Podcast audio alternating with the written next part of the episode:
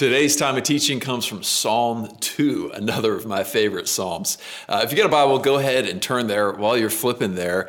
Uh, you know, one of the harder things about living life and doing it well today is that everything is a political issue these days. Uh, what a baker puts on their cake has been politicized and is a political issue.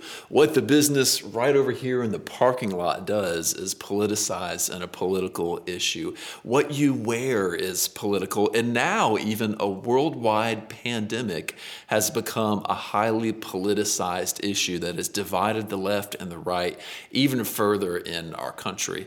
Uh, I don't know about you, but I look a lot of times at the way politics is run in our country, the way that it's done around the world, the way governments function, and I just want to look up to God and ask why. Like, why is it so crazy?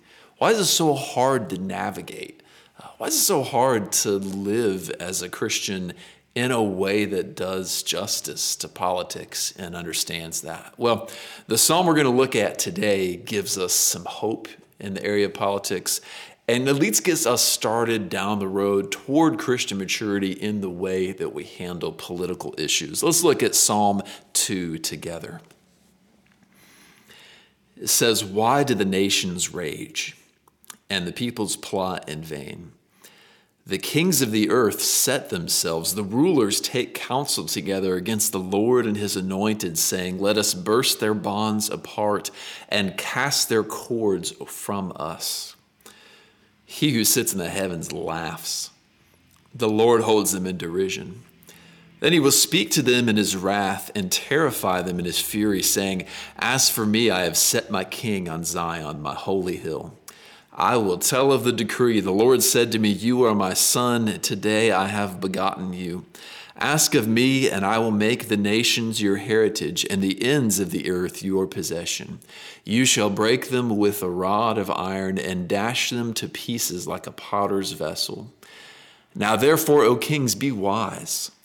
Be warned, O rulers of the earth. Serve the Lord with fear, and rejoice with trembling.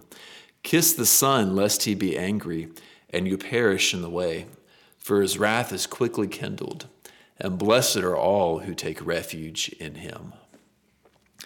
Now, this psalm was written about the confidence that Israel's king had when God was with him in battle. And we have from it a picture of the confidence we can place in Jesus Christ, now King of the universe, the true Son of David, the true Son of God, who will come and rule and reign. Now, as we look at it, I want to break it down into three sections here. The first, verses one through three, what you're going to see is just the reality of government throughout the world.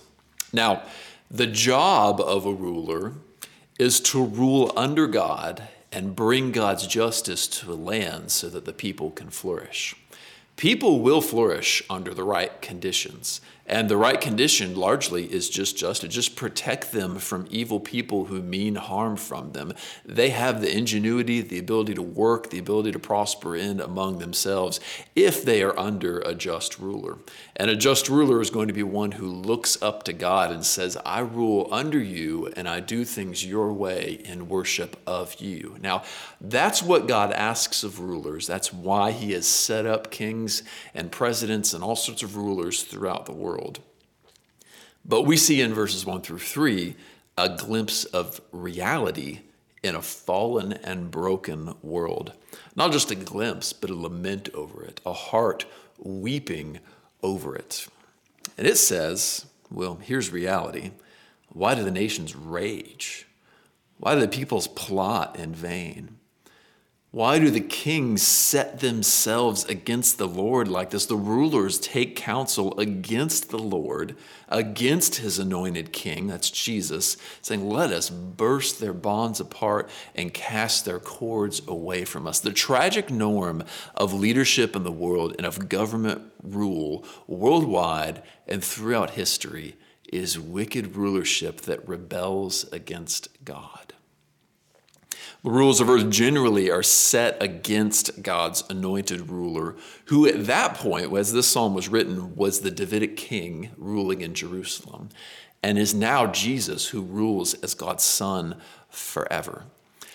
That's hard for us to process. We need to see that and hear that as much as we can, because we have been living in one of the few exceptions for much of our lives.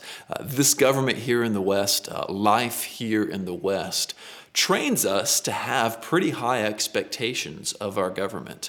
Uh, we kind of, we get taken aback, we get shocked when we see a ruler of ours doing something wicked or plotting against the Lord or trying to take the influence of God out of, you know, the school system or the churches or in any of the institutions in the world. When our rulers plot against God, it really shocks us. And the reason it shocks us is, well, it's a good reason. We've been living in one of the few exceptions to the godless rule that has been the norm throughout history. So when that shocks us, when that sometimes leads us into outrage, when we sense our nation slipping into decadence, slipping into godlessness, when we see some of the things that our rulers and leaders are up to, uh, we've got to look at this psalm and be reminded Uh, that's normal. Welcome to reality is what this psalm is saying to us. And then not only that, but it gives us a voice to look up to God and cry out to him and ask God, why is it like that? Why does the Chinese Communist Party continue to oppress the largest group of people on earth? God, why? Why does Kim Jong-un in North Korea, why is he able to go on and on hurting his own people like this? Why is Russia ruled the way it is? Why are there people in our own nation who are trying to send it a terrible direction? God, why? We have a voice for those questions. And we know now the right way to respond because we can see it right here in these verses. So first thing you can do then is when your heart is sent that direction of shock at what's going on, what the rulers of earth are doing, what people in the Democratic Party are doing, what some people in the Republican Party are doing to turn their parties against the Lord's influence. When you are shocked at that, you can look right here for words to say.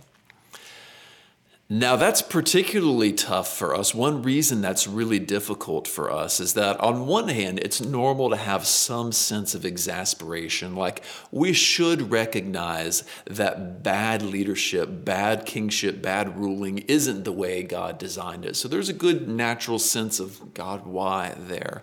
But not only that, a lot of leaders here in the United States have figured out that outraged and angry people, well, they vote more often, they tend to give more often, uh, they tend to be very loyal supporters, they tend to click on more news articles and they'll read the article all the way and watch the video all the way through, and then they'll click on the next article. They'll do, in other words, exactly what a lot of leaders want them to do.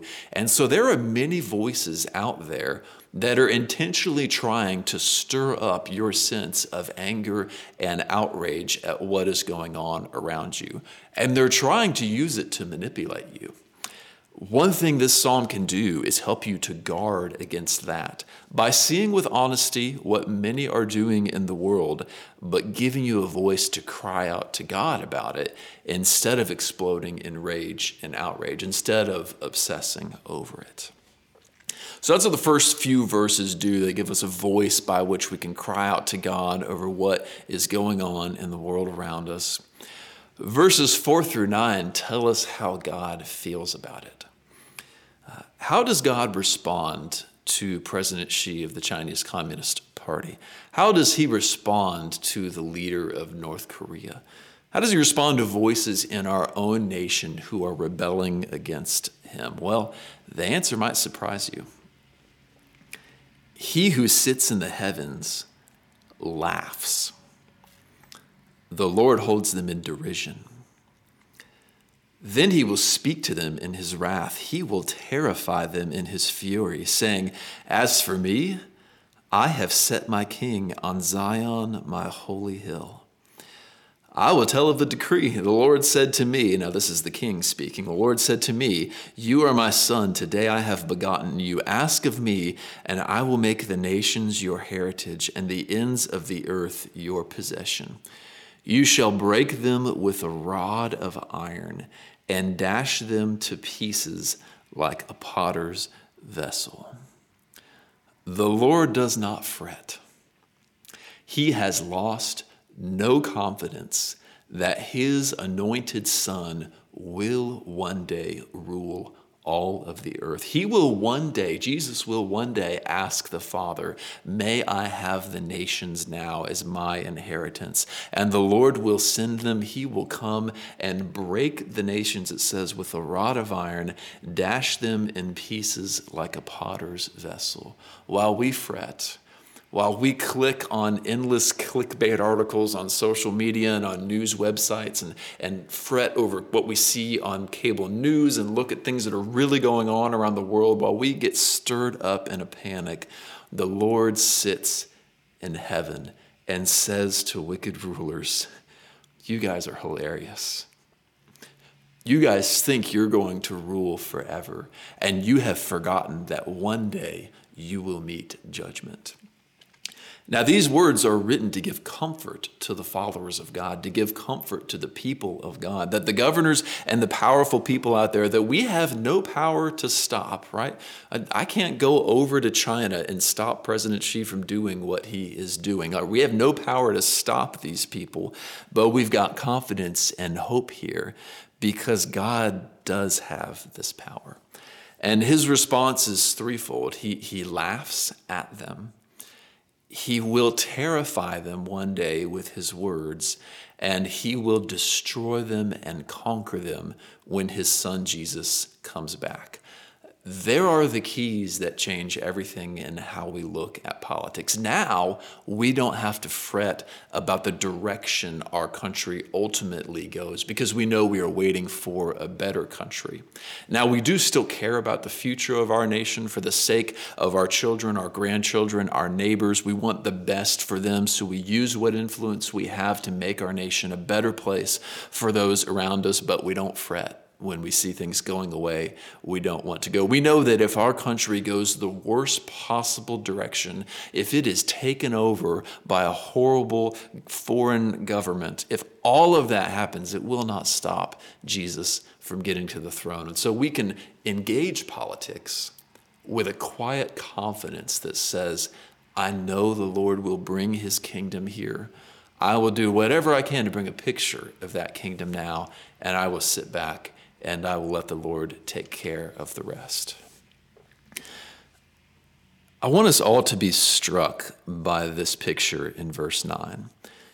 When the Lord, when Jesus returns to rule, it says all of the nations, he will break them with a rod of iron. It says he will dash them to pieces like a potter's vessel. About a week ago, Uh, Emily and I were in our home, as we are very often these days, and as you probably are too. And uh, I went upstairs toward the end of a night, and I heard a sound, and I came back down, and Emily was standing there in the kitchen with a just shattered fragments of glass all over the place. It looked like ten glasses had fallen in our kitchen, and it was going all throughout our table and our dining room and just all over the place.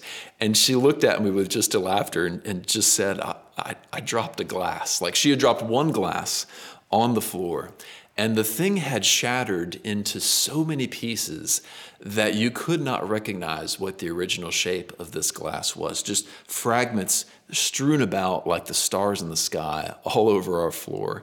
And, uh, you know, she knows, as many of you do, that I was a waiter for a long time. And as you might guess, when I was a waiter, uh, I broke my share of glasses. And I got scolded plenty of times by managers for how often I broke glass and how much damage I did to the company. Uh, I know what a broken glass looks like, and she knows that. And I looked down and I said, babe, I've never seen anybody do work like this on a glass before. I mean, this thing was just all over the place. And so we laughed together about it, and we cleaned it up, uh, got it in the trash can, and everything was just fine. But that picture sticks with me when I read this. And I wonder if you can visualize it too. I mean, so many fragments of glass that if I if I had taken a picture of it and shown it to you, you wouldn't be able to tell what the original shape or size of the glass was. That's what we're looking at when we talk about Jesus coming back, breaking the nations as a potter's vessel, like breaking the nations as a clay pot, breaking them with a rod of iron. Are you ready for nations like China, Russia, the United States, nations all over Africa and South America? Are you ready for them to be broken to the degree that you cannot tell which fragment was once the United States and which fragment was once China? Are you ready for the Lord to do this as he brings his good and godly kingdom? And if you are, how would that influence the way you look at our role in society and in politics? I tell you what it does. It frees you to seek the good of your neighbors. As the prophet Jeremiah tells the exiles in Babylon, pray for your nation and seek its good, for its good is your good, right? Like we can we can pray for the temporary good and flourishing of our neighbors here in the States. We can pray for good government and try to vote good governors and good leaders into office for the sake of those around us. But we're free to do that because our ultimate hope isn't in the prosperity of our nation. It's in the return of Jesus and the kingdom he will set up on top of it all. So we look then at verses ten through twelve to see just how we should respond. If we should not fret, if we should lament to God, why is it like this? And then not fret because he's sending his son to rule and reign as king. Uh, what do we do in response? Well, here is what we say in response. Verse ten, now therefore, O kings, be wise. Be warned, O rulers of the earth. Serve the Lord with fear and rejoice with trembling. Kiss the Son, lest he be angry and you perish in the way. For his wrath is quickly kindled, and blessed are all who take refuge in him. The right way to respond is to call our rulers, our governors, and even our neighbors to turn and follow the king who is coming. For every ruler out there who devises schemes against God's authority, if they are still alive, there is time for them to turn and follow Jesus. There is time for them to worship the Lord. The, the Lord, it says here, with fear and rejoice with trembling, to bless and kiss the Son of God, Jesus Christ, lest he be angry and they perish. And so our role then is to turn with a prophetic voice to our government and not become unruly, not become difficult to lead, not be an easy people to lead, people who are friends with our governors, who our governors develop affection for because we're so good to them, so that then we have credibility and an audience to call them and say, there is time to turn. There's time to come back and follow Jesus so that you can rule with him, under him, in the kingdom he sets up. That's the voice we need to be speaking to our governors. It shouldn't be one of outrage. It should be one of pleading that they might come back and turn to him. We can focus on calling rulers and everyone to Jesus and praying that rulers and everyone will turn to Jesus. That is why the New Testament calls us to pray for rulers and to obey them. Why? Because there is still time that they may turn and follow Jesus. And as long as there is time, we will call them to and we will pray for them. Now, I wonder if we look at this, if, if you can sense this picture of Jesus coming back, ruling as king, breaking every nation that refuses to follow him into pieces with a rod of iron like a clay pot, just shattering the nations.